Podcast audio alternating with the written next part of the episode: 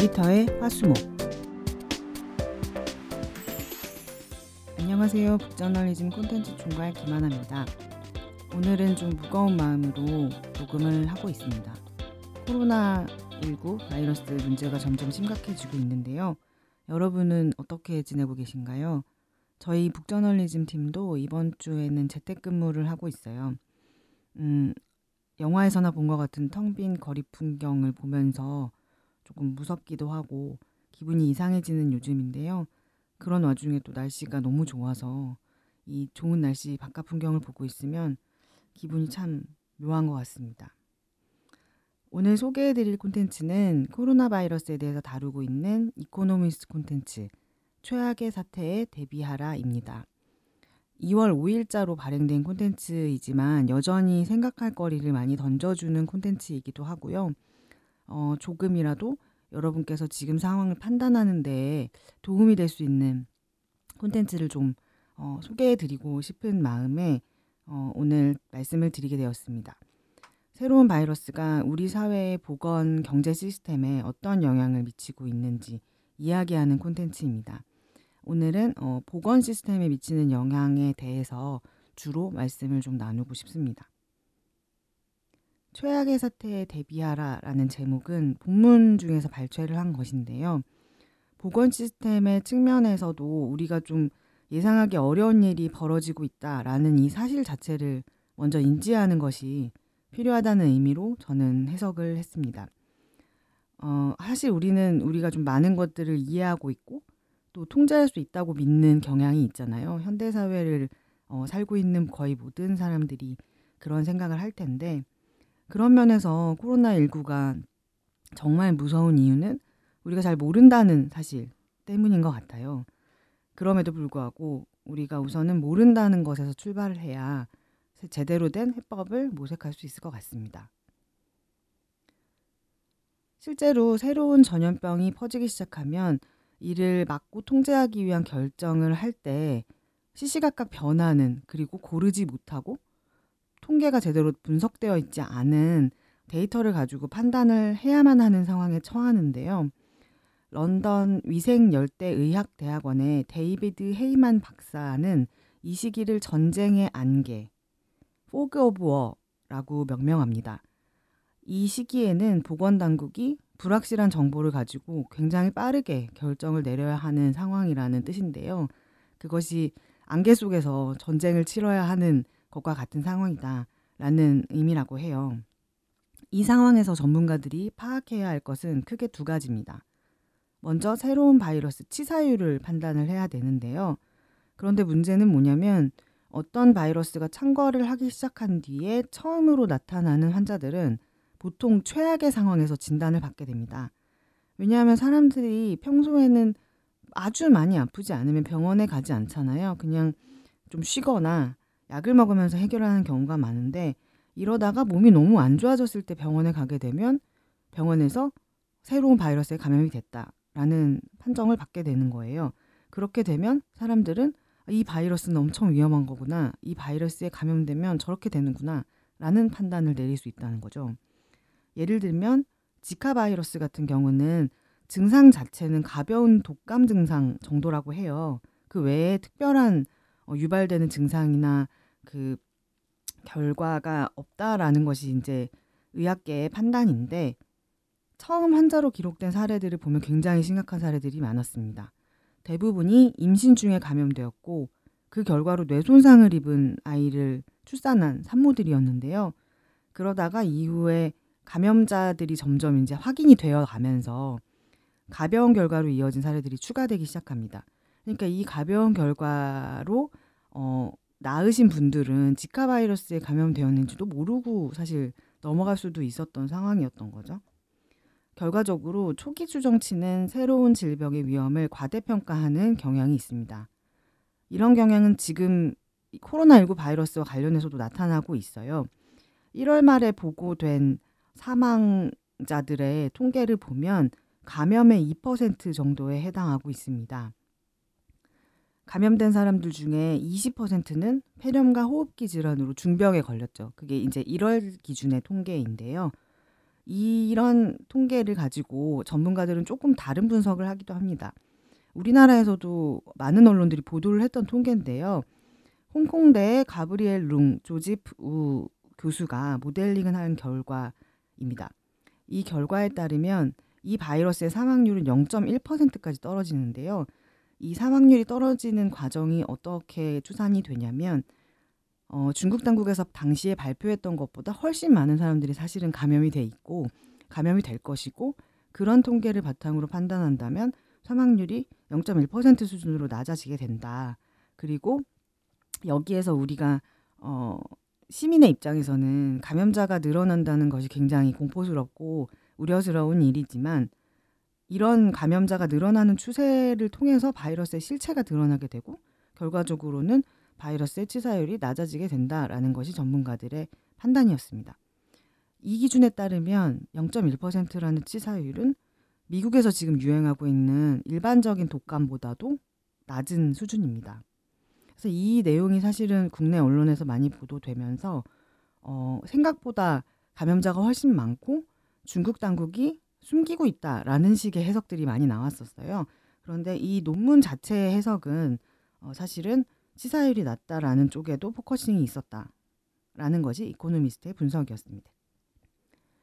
그 다음으로 보건당국이 측정해야 할 것이 새로운 바이러스의 전염성입니다.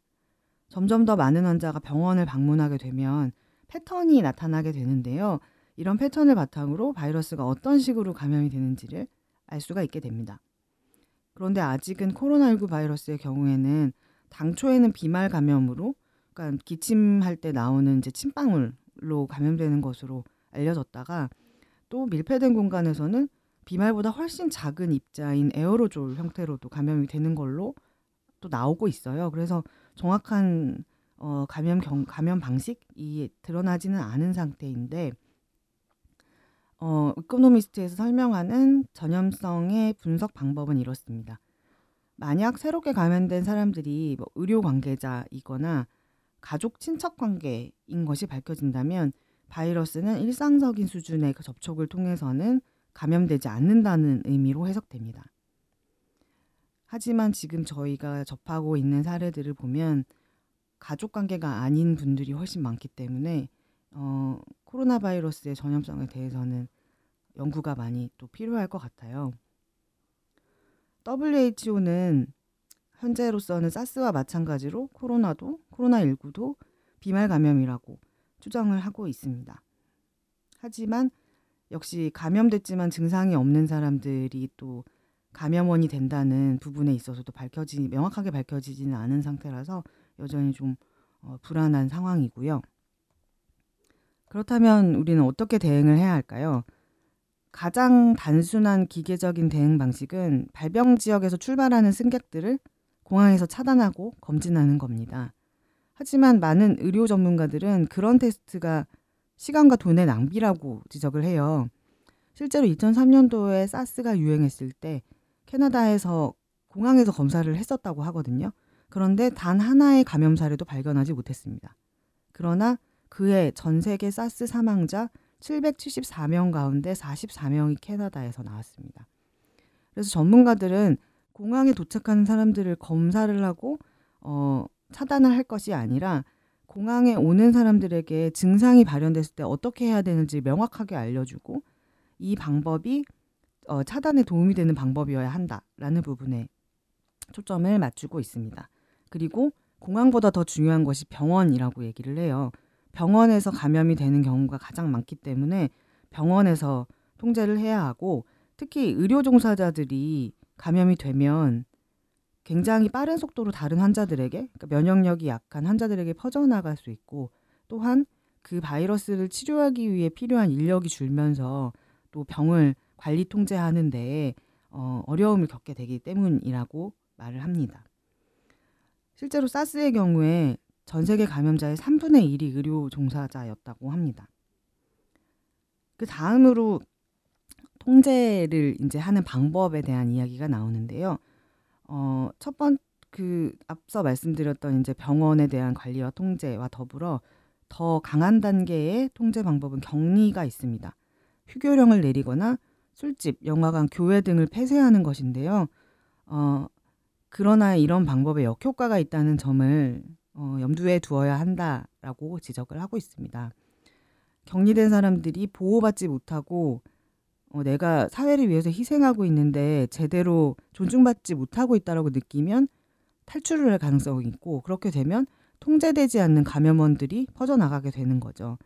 어, 감염 바이러스를 통제하는 데 있어서는 그 감염원을 추적하는 것이 굉장히 중요하잖아요. 그래서 이렇게 될 경우에는 문제를 오히려 악화시키게 된다라고 우려합니다. 실제로 이천십사 년도에 음, 아프리카에서 에볼라 바이러스가 터졌을 때 라이베리아의 수도 몬로비아에서 칠만 명 거주 지역인 웨스트포인트라는 마을을 격리를 하려고 했어요.